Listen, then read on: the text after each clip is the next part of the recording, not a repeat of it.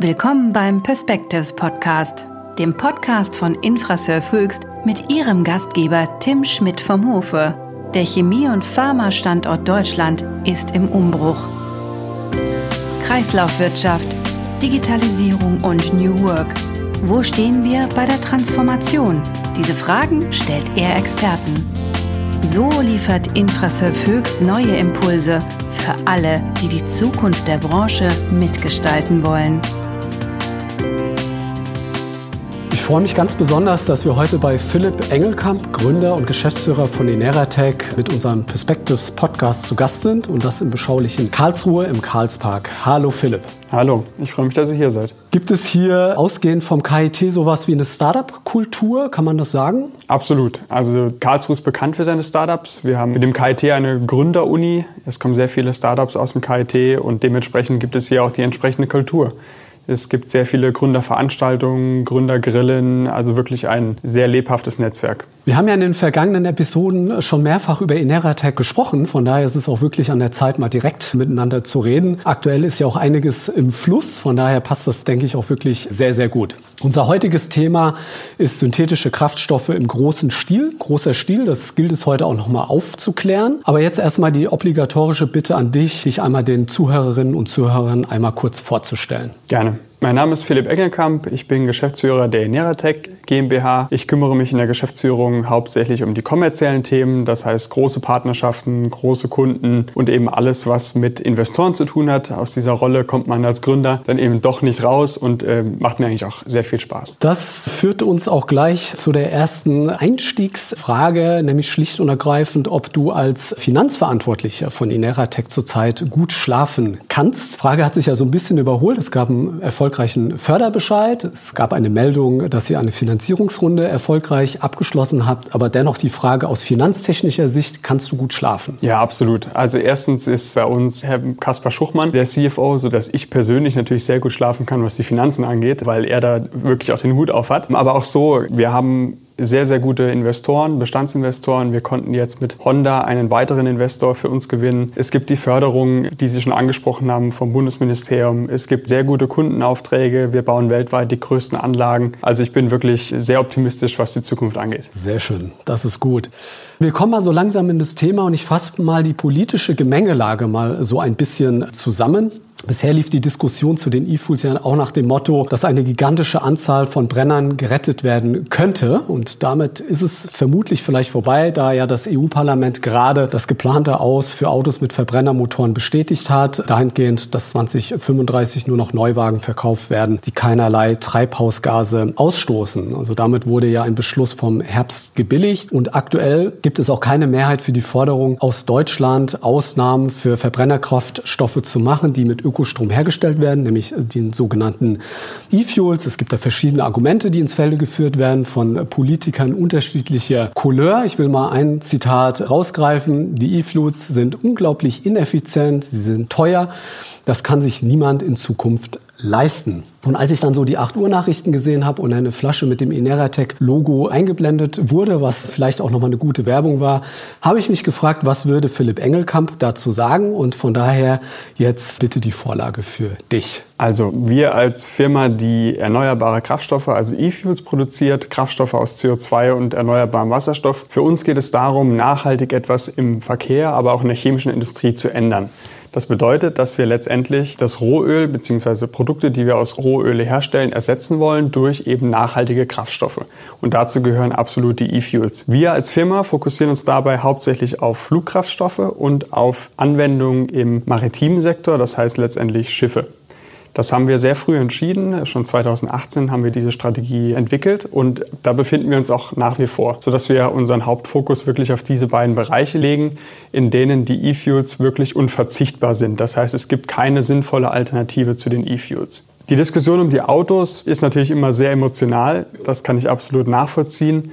E-Fuels sind aber auch eine Lösung für den Straßenverkehr. Man muss da so ein bisschen von vielleicht die deutsche oder europäische Brille ausziehen und sich einfach mal weltweit angucken, wie viele Verbrenner noch nach wie vor auf der Straße sind und wie viele auch nach diesem 2035 eben durch die Welt fahren werden. Und insofern möchten wir einfach eine Option anbieten, den Verkehr eben auch nachhaltig zu gestalten. Die Elektromobilität ist sicherlich eine sehr sinnvolle Option, aber eben auch E-Fuels als weitere Option. Ich habe jetzt gerade heute gehört, genau, also es ist emotional in der Tat und das Thema wird ja immer so ein bisschen mit dem Pkw-Thema verknüpft auch, weil das sozusagen greifbar ist, auch für den Normalmenschen. Und gerade heute noch die Meldung gelesen, dass es vielleicht ein Veto gibt von unserem Verkehrsminister. Es gibt ja wohl wohl noch eine Ministerabstimmung. Wie relevant sind aus deiner Sicht die politischen Entscheidungen, die jetzt gerade getroffen werden? Für mich persönlich und auch für uns ist es natürlich sehr relevant, aber auch für dich ist es relevant, weil am Ende geht es darum, wie können wir in Zukunft klimaneutral uns fortbewegen. Und da ist natürlich die Schifffahrt und die Luftfahrt ein naheliegendes Beispiel für zwei Sektoren, in denen es keine Alternative gibt. Aber eben das Auto ist ein weiterer Bereich, an dem wir arbeiten müssen. Und da eben bestimmte Optionen und Lösungen zu verbieten, ist natürlich schade. Und deswegen sind wir sehr für die Technologieoffenheit in diesem Automobilbereich. Das heißt, ihr setzt schon auch ein bisschen drauf, dass da vielleicht noch was passiert und man da sich besinnt und da vielleicht andere Weichen gelegt werden. Ja, wir setzen letztendlich, wie schon gesagt, auf den Flugverkehr und auf den Schiffsverkehr. Aber natürlich schauen wir uns den Automobilsektor weiterhin an und arbeiten auch mit unseren namhaften Partnern aus der Automobilindustrie weiterhin sehr konstruktiv zusammen. Insofern sollte sich da etwas an der aktuellen Gesetzgebung ändern, ist das natürlich auch positiv für uns. Es wird ja viel diskutiert, äh, wo das CO2 herkommt. Was kannst du uns hierzu berichten? Das ist wirklich eine ganz spannende Diskussion, weil letztendlich geht es darum, wenn ich diskutiere, wo das CO2 herkommt, bedeutet das ja automatisch, dass ich verschiedene Qualitäten von CO2 annehme. Und letztendlich als Bürger geht es für uns ja darum, das CO2 erstmal zu reduzieren. Augenscheinlich kann es dabei ja egal sein, woher ich das CO2 nehme. In Wirklichkeit gibt es aber eben politisch gesehen verschiedene Ambitionen, verschiedene Arten von CO2 zu verwenden. Es gibt verschiedene Qualitäten von CO2, zum Beispiel Direct Air Capture CO2 wird als das beste CO2 bezeichnet. Danach folgen die biologischen CO2, das heißt aus Biogasen oder Kläranlagen. Und dann kommen eben CO2-Quellen wie zum Beispiel Zementwerke oder eben auch fossiler Herkunft. Wir als Ineratec wollen auf jeden Fall nicht an fossile CO2-Quellen, weil dann ist das CO2 wieder fossil und der Kraftstoff damit auch nicht CO2-neutral. Allerdings die Diskussion, die um das CO2 verlangsamt oft die Entwicklung, weil letztendlich sobald das CO2 erneuerbar ist, könnte es uns auch technisch auf jeden Fall egal sein, woher wir das CO2 entnehmen. Und da bin ich ganz gespannt, wie die Politik da weiter vorwärts geht. Dann kommen wir so ein bisschen noch stärker Richtung Ineratec. Du hast es ja gerade gesagt, Ineratec steht für die Herstellung sogenannter E-Fuels, das heißt Kraftstoffen aus CO2 und erneuerbarem Wasserstoff. Und dazu zählt der E-Kerosin, CO2-neutrales Benzin, klimaneutraler Diesel und aber auch synthetische Wachse. Und die Idee ist ja bezüglich der Klimaneutralität, dass bei der Verbrennung nur so viel CO2 ausgestoßen wird, wie bei der Produktion eben eingesetzt wurde. Jetzt habt ihr euch ja wirklich auf bestimmte Branchen strategisch fokussiert. Das hast du gerade erklärt. Also auch dahingehend Märkte, wo zweifellos diese Kraftstoffe auch noch lange gebraucht werden und man da auch das Potenzial hat. Was ist denn so ein bisschen höher, größer gedacht, die ganz große Vision von Ineratec, wenn wir mal nach vorne projizieren? Für uns geht es darum, Marktführer für E-Fuels zu werden. Das heißt, wir wollen wirklich diese nachhaltigen, klimaneutralen Kraftstoffe aus CO2 und erneuerbarem Wasserstoff im Markt etablieren. Das heißt, wir möchten so viel E-Fuel produzieren wie möglich, gemeinsam mit Partnern und dadurch letztendlich den Einsatz von Rohöl oder eben auch Gasen fossiler Herkunft ersetzen. Und das ist auch der positive Klima-Impact, den wir dann entsprechend leisten wollen. Und letztendlich geht es darum, möglichst viele Produkte, die heute aus Erdöl erzeugt werden, eben durch nachhaltige Kraftstoffe zu ersetzen. Wenn wir jetzt nochmal uns dieses Power-to-Liquid-Verfahren vornehmen und auch diesen Fischer-Tropsch-Reaktor, müssen wir ganz kurz nochmal eingehen. Wir haben ja zusammen, also Infrasurf, Ineratec auch mit anderen Partnern im Industriepark Höchst eine Pilotanlage betrieben, die ja sozusagen auch so ein bisschen Grundlagenarbeit war mit den Ausgangsstoffen CO2, welches man ja in die Atmosphäre entlassen würde, und Wasserstoff, was im Verbundsystem am Standort anfällt und durch die Anreicherung von CO2 mit Wasserstoff und der in Gang gesetzten Synthese entstehen ja Öle und Wachse, also emissionsfreie Ausgangsstoffe für die Herstellung von Kraftstoffen, Kerosin, Farben, Lacke etc. pp. Ihr bietet ja mit den Power-to-X und Gas-to-X-Prozessen jetzt mehrere Lösungen für verschiedene Klimaprobleme an. Kannst du uns das mal ein bisschen erklären, uns da mal abholen? Also auch bezüglich der eingesetzten Ausgangsstoffe CO2 und Methan. Wenn wir heute Kraftstoffe erzeugen oder auch chemische Produkte, dann passiert das meistens aus Rohöl oder eben Erdgas, auf jeden Fall fossiler Herkunft.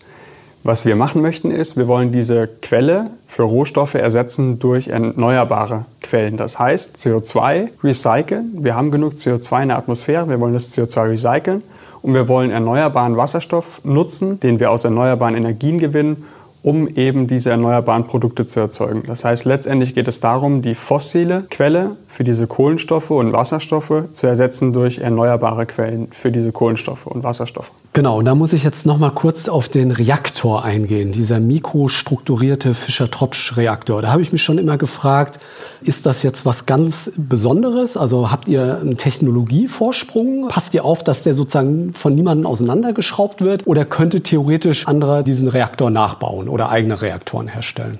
Wir sind eine Ausgründung aus dem KIT. Die Technologie wurde am KIT entwickelt, schon in den frühen 2000er Jahren.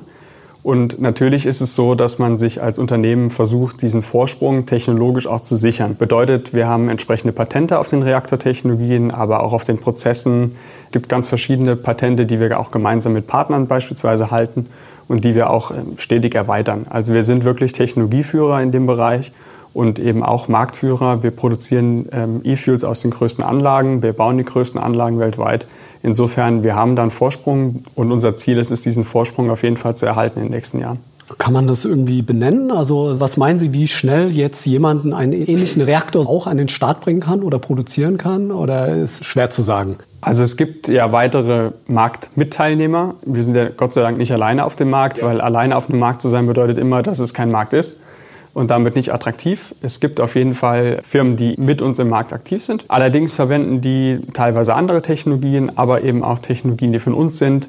Wir haben eine Strategie entwickelt, die sich äh, Neratec Insight nennt. Das heißt, wir arbeiten auch aktiv mit diesen Partnern zusammen, um eben die E-Fuels schneller und besser in den Markt zu bringen. Das bedeutet, dass wir mit anderen Firmen kooperieren, um unsere Technologie einzusetzen und dann eben mehr Fuels zu produzieren und dann in der Konsequenz auch noch nachhaltiger zu sein. Das war auch mein Eindruck von dem letzten Podcast mit dem Herrn Misselhorn, Dr. Misselhorn von Cafenia genau was du sagst, das ist eher auch eine Form eines partnerschaftlichen Zusammenarbeitens, dahingehend, dass man mehr Output produziert und letztendlich auch was bewegt oder wirklich auch Effekte erzeugen kann, als wenn man als Alleinkämpfer da unterwegs ist. Alleine funktioniert es auf keinen Fall. Also die Industrie ist so groß, dass man sich nicht vornehmen darf, alleine unterwegs zu sein, sondern das Ganze funktioniert nur über Kooperationen, über Partnerschaften, über Entwicklungspartnerschaften, aber auch die Markteinführung gelingt besser und schneller, wenn man entsprechend nicht alleine unterwegs ist.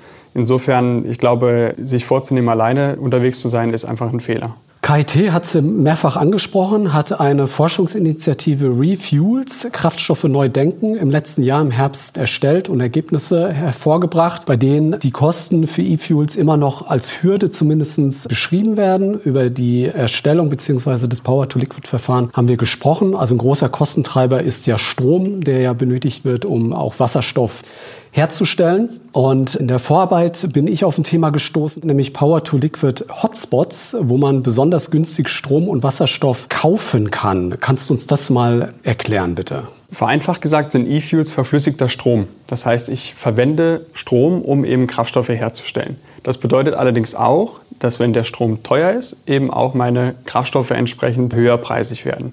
Und das ist genau der Grund, warum man in die sogenannten Sweet Spots für Power to X geht, weil dann eben der Strom sehr günstig ist und damit auch die Kraftstoffe letztendlich mit den fossilen Kraftstoffen preislich mithalten können. Und es geht jetzt eben darum, gemeinsam mit Partnern die Technologie in den Markt zu bringen, um dann die Technologie ausrollen zu können und eben weltweit anwenden zu können. Das heißt, wir schließen neue Partnerschaften ab, bauen international Anlagen und können dann eben diese Energie in Form von flüssigen Kraftstoffen auch wieder importieren oder eben auch vor Ort nutzen. Und dafür sind diese Power-to-X-Hotspots perfekt geeignet, weil ich eben sehr geringe Strompreise habe und dann auch wirklich zur Preisparität mit fossilen Kraftstoffen kommen kann. Sind das Handelsplätze oder sprichst du gerade von Ländern? Das sind Länder bzw. Regionen, in denen es sehr viel erneuerbare Energien gibt, das heißt Wind, Solar oder Wasserkraft.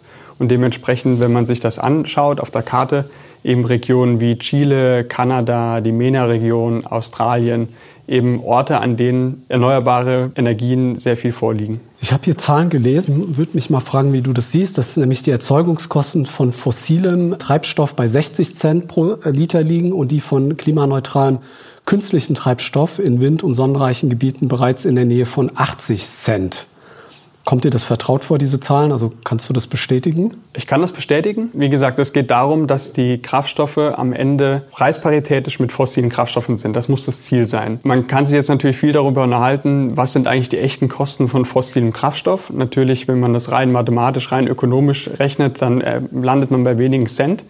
Wenn wir uns anschauen, was unser Verhalten auf diesem Planeten mittlerweile an Schäden verursacht, was Umweltkatastrophen angeht, und wenn man das eben alles mit einkalkuliert, da gibt es entsprechende Berechnungen aus den USA, dann kann man eben sehen, dass dieser echte Preis für fossile Produkte eben um ein Vielfaches höher ist letztendlich, weil ich die Konsequenzen bezahlen muss. Das heißt, ich muss Opfer von Naturkatastrophen entschädigen, ich muss neue Häuser aufbauen, egal was es ist. Es entstehen eben Kosten in der Folge und die werden eben oft vernachlässigt.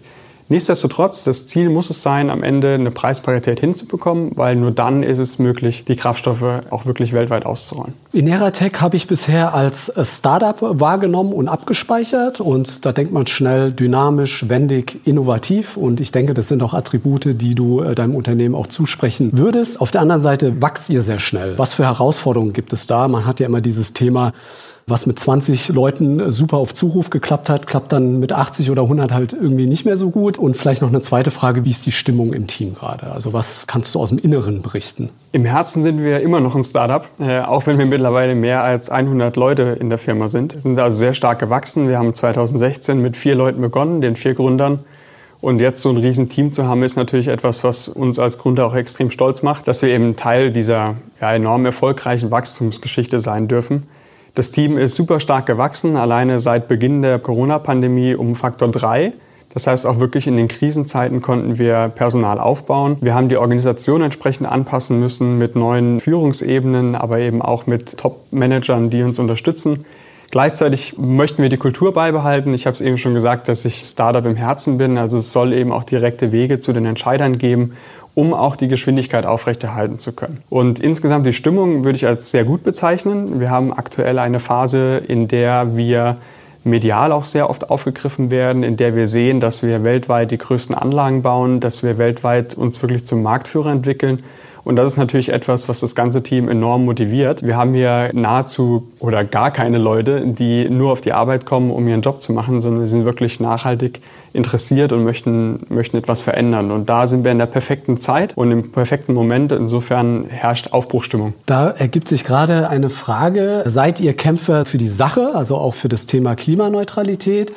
Oder geht es wirklich jetzt, die Stunde der Zeit zu nutzen und eine gigantische Geschäftschance letztendlich auch zu realisieren? Die Frage hatte ich dem Herrn Bisselhorn auch gestellt. Am Ende geht es immer um beides. Wir wollen absolut diese Welt verändern und eben positiver gestalten. Das heißt, mit den E-Fuels kann ich eben dafür sorgen, dass der Verkehr und auch die chemische Industrie nachhaltiger und CO2-neutraler ist. Das ist für uns ein ganz wichtiger Teil unserer Mission. Allerdings glauben wir auch fest daran, dass die Nachhaltigkeit und Erfolge in der Nachhaltigkeit nur dann entstehen, wenn sie eben auch wirtschaftlich funktionieren. Und dementsprechend müssen diese beiden Dinge Hand in Hand gehen. Nur dann finde ich auch die entsprechenden Investoren für mein Vorhaben. Die Investoren sorgen dafür, dass ich entsprechend mein Geschäft vervielfältigen kann. Und mit der Vervielfältigung meines erneuerbaren Geschäftes kann ich eben auch meinen Impact auf der Welt vervielfältigen. Und was wir vorhaben, kann die Welt verändern. Ich muss aber eine entsprechende Größe haben, um das auch tun zu können. Und dementsprechend ist es ganz wichtig, dass wir groß werden und wachsen können und gemeinsam mit Partnern und Investoren aus Japan bei uns, Honda, Frankreich, aber auch Deutschland mittlerweile sehr, sehr stark wachsen können. Bevor wir jetzt beim Thema weitermachen, nenne ich dir mal ein paar Begriffe und du sagst mal ganz spontan, was dir da jeweils zu einfällt. Letzte Generation, auch als Klimakleber oder Klimaterroristen bekannt. Wir möchten eine Lösung anbieten für die Zukunft und es gibt Menschen, die das anders machen. Wir sind für Lösungen gut. CO2-Steuer. Spannendes Thema, sehr komplex. Caffeinia. Ein Partner, der Synthesegas erzeugt, aus dem wir dann die E-Fuels und Saft machen. TikTok. Kann ich gar nichts zu sagen, nutze ich nicht. Richard Branson. Visionär. Pariser Klimaabkommen. Ein Meilenstein der Nachhaltigkeitsgeschichte. Veganismus. Spannend, muss jeder für sich entscheiden. Du? Ich esse Fleisch. Ampelkoalition? Es ist ein spannendes Team. Also dazu vielleicht es gibt ja in der Koalition mehr Fürsprecher und weniger Fürsprecher. Und ich finde, gerade die Mischung aus beidem macht es eigentlich sehr spannend für den E-Fuel-Bereich. Weil jetzt, glaube ich, wirklich eine Lösung entstehen kann, die für die breite Masse der Deutschen und unter Umständen auch der Europäer oder der Welt eben auch wirklich eine gute Lösung ist. E-Roller. Liegen überall rum. Du hast ja gesagt, ganz deutlich, um den globalen E-Fuel-Bedarf so schnell wie möglich zu decken, wollt ihr weltweit modulare chemische Anlagen aufbauen. Und da stellt sich natürlich auch die Frage, wie wollt ihr das schaffen? Was ich gelernt habe, ist ja, dass der Vorteil der Eneratec-Anlagen darin besteht, dass der Output mit steigenden Abnahmemengen von synthetischen Kraftstoffen durch die Parallelisierung mehrerer Fischer-Tropsch-Reaktoren hochskaliert werden kann und ihr letztendlich so zwei Routen verfolgt. Einerseits baut und verkauft ihr Module mit Inbetriebnahme und Wartungsservice. Das ist so dieses Stichwort Numbering Up. Auf der anderen Seite baut und betreibt ihr ja auch große Anlagen, da kommen wir auch gleich noch drauf. Eine natürlich jetzt eben auch im Industriepark Höchst, um den Output letztendlich auch zu erhöhen. Ich habe hier eine Zahl irgendwo gesehen in einer Präsentation, 35.000 Tonnen per annum ab 2025. Ich hoffe, ich habe die richtig gelesen. Kannst du uns da noch mal so ein bisschen abholen zu diesen zwei Routen? Es geht bei E-Fuels darum, preisparitätisch mit fossilen Kraftstoffen sein zu können. Das bedeutet einerseits, ich muss natürlich an die sogenannten Sweet Spots für Power to X, um die Betriebskosten zu senken, das heißt die Stromkosten gering zu halten. Ein weiteres Ziel, das ich habe, ist natürlich die Anlagenkosten zu minimieren. In der chemischen Industrie gibt es dafür die Möglichkeit des Scale-Ups. Das bedeutet vereinfacht gesagt, äh, the bigger the better. Das heißt, je größer meine Anlage ist, umso günstiger kann ich letztendlich meine Produkte produzieren. Und das ist das eine Standbein der Eneratec. Wir werden und tun es heute schon so große Anlagen wie möglich bauen. Gleichzeitig bewege ich mich in einem erneuerbaren Umfeld. Das bedeutet, ich habe eine modulare Verfügbarkeit von Einsatzstoffen. Das heißt, nicht überall liegt erneuerbare Energie im Gigawatt-Maßstab vor. Nicht überall liegt CO2 vor und wir brauchen ja beides zur gleichen Zeit. Und deswegen haben wir einen modularen Ansatz. Das bedeutet, dass wir verschiedene Größen von Input- und Feedstock-Quellen immer optimal bedienen können, entsprechend der Verfügbarkeit. Und das ist eben der zweite Ansatz, den die Neratec verfolgt, eben der modulare Ansatz, mit dem wir perfekt die Anlagen vervielfältigen können. Das heißt, in Neratec wird das Ziel der preisoptimalen Anlage, die beste und preisoptimale Anlage, durch das Scale-up, aber eben auch durch ein sogenanntes Numbering-up oder Vervielfältigung erreichen. Durch diesen modularen Ansatz sinkt vermutlich auch das Investitionsrisiko der Kunden, nehme ich mal an. Auf jeden Fall. Ein Kunde kann mit einem Modul beginnen und eben kurze Zeit später weitere Module bestellen. Und das passt eben auch perfekt zu den Zielen, die man sich in den erneuerbaren Energien gesetzt hat. Es werden eben morgen nicht alle Windräder da sein, die 2050 da sein müssen, sondern auch die werden modular ausgebaut und wir können das perfekt begleiten mit unserer chemischen Anlage. Wenn wir schon über große Anlagen sprechen, dann müssen wir natürlich auch über die Produktionsanlage im Industriepark Höchst kurz reden. Und da muss man vielleicht vorwegschießen, dass jetzt bei uns am Standort die weltweit größte Pionieranlage zur Produktion von E-Fuels gebaut wird. Ich glaube, invest roundabout 30 Millionen Euro, bis zu 3500 Tonnen an synthetischen Kraftstoffen produziert aus 10.000 Tonnen CO2. Diese 3500 Tonnen, sind das echte Kraftstoffe oder ist das Fischer-Tropsch-Output?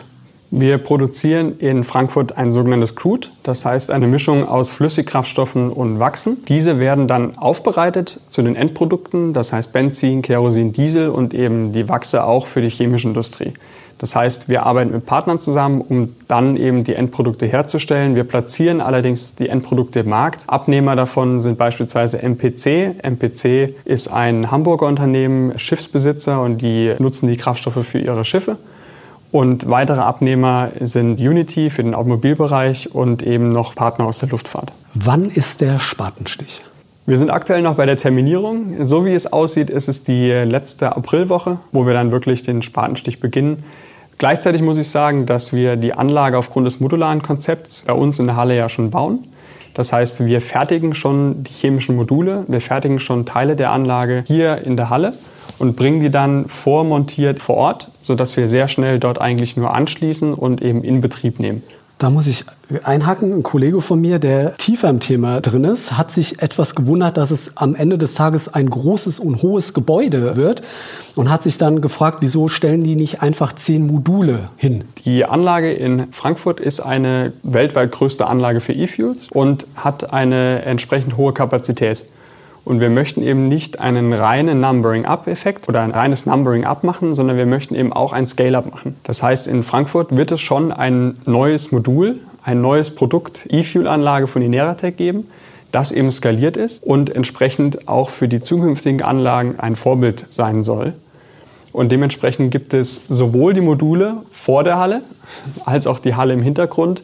Ich muss ganz ehrlich gestehen, die Halle ist ein bisschen überdimensioniert, weil wir auch für eine Pilotanlage die weltweit die erste sein wird, eben auch entsprechende Räume für Meetings und Kunden bereitstellen werden. Das heißt, es wird einen netten Besprechungsraum geben, wo man dann auch Kunden empfangen kann. Okay, also ein bisschen was drumrum und das erklärt sozusagen die Dimension oder Ausmaße des Gebäudes.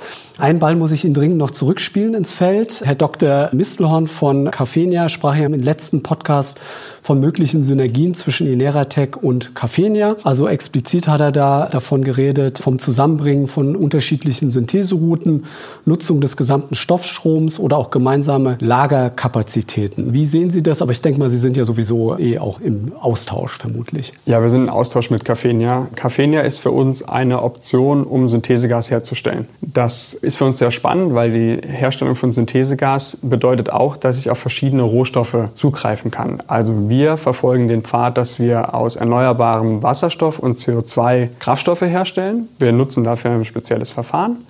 Es gibt aber eben auch andere Firmen, die gerade in der Synthesegaserzeugung andere Routen gehen. Und für uns als Ineratec bedeutet das, dass ich mich breiter aufstelle. Das heißt, ich kann nicht nur CO2 und Wasserstoff als Eingangsstoff nutzen, sondern beispielsweise auch biogene Stoffe oder eben Sonnenlicht. Ein weiterer Partner an der Stelle ist ähm, Synhelion die ja mit ihren Solarkollektoren Synthesegas herstellen. Und wir als Ineratec liefern letztendlich hinten dran die Synthese, die dann aus dem Synthesegas die Kraftstoffe erzeugt, wie beispielsweise Flugkerosin. Also das heißt, da sind Synergien da de facto, die man auch heben kann oder möchte.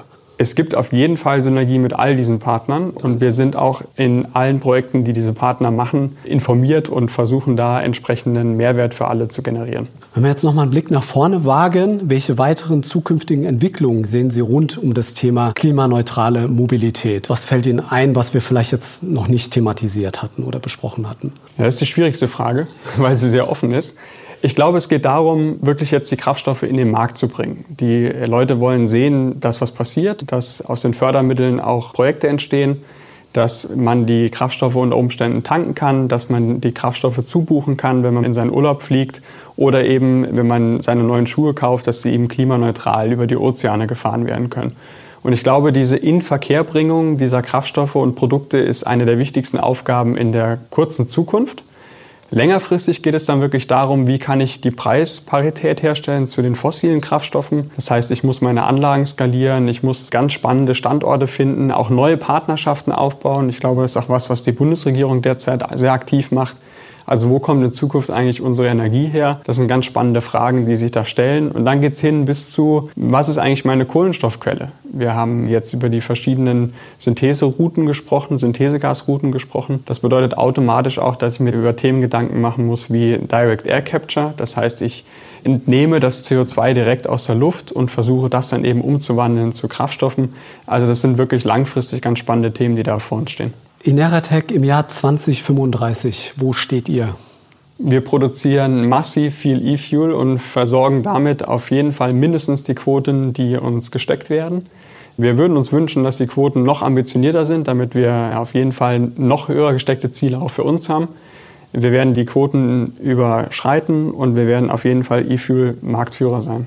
Am Ende des Podcasts hat jeder immer die Möglichkeit, nochmal eine Take-Home-Message loszuwerden. Die kann kurz oder lang sein, wie du magst. Was willst du sozusagen hier unseren Zuhörerinnen und Zuhörern noch mit auf den Weg geben? Wir sind stolz darauf, was wir bisher geschafft haben. Wir schauen aber auch nach vorne und wissen, was vor uns liegt. Wir sind super motiviert, Weltmarktführer für E-Fuels zu werden. Und natürlich freue ich mich auch, wenn der ein oder andere Zuhörer oder die eine oder andere Zuhörerin sich auch für Eneratec interessiert, unter Umständen mal ein Kollege, eine Kollegin wird, weiter das Thema verbreitet, offen ist gegenüber den E-Fuels und einfach das Thema mit uns gemeinsam vorwärts bringt. Vielen, vielen Dank. Sehr spannend, hat mir eine große Freude bereitet. Danke. Danke auch.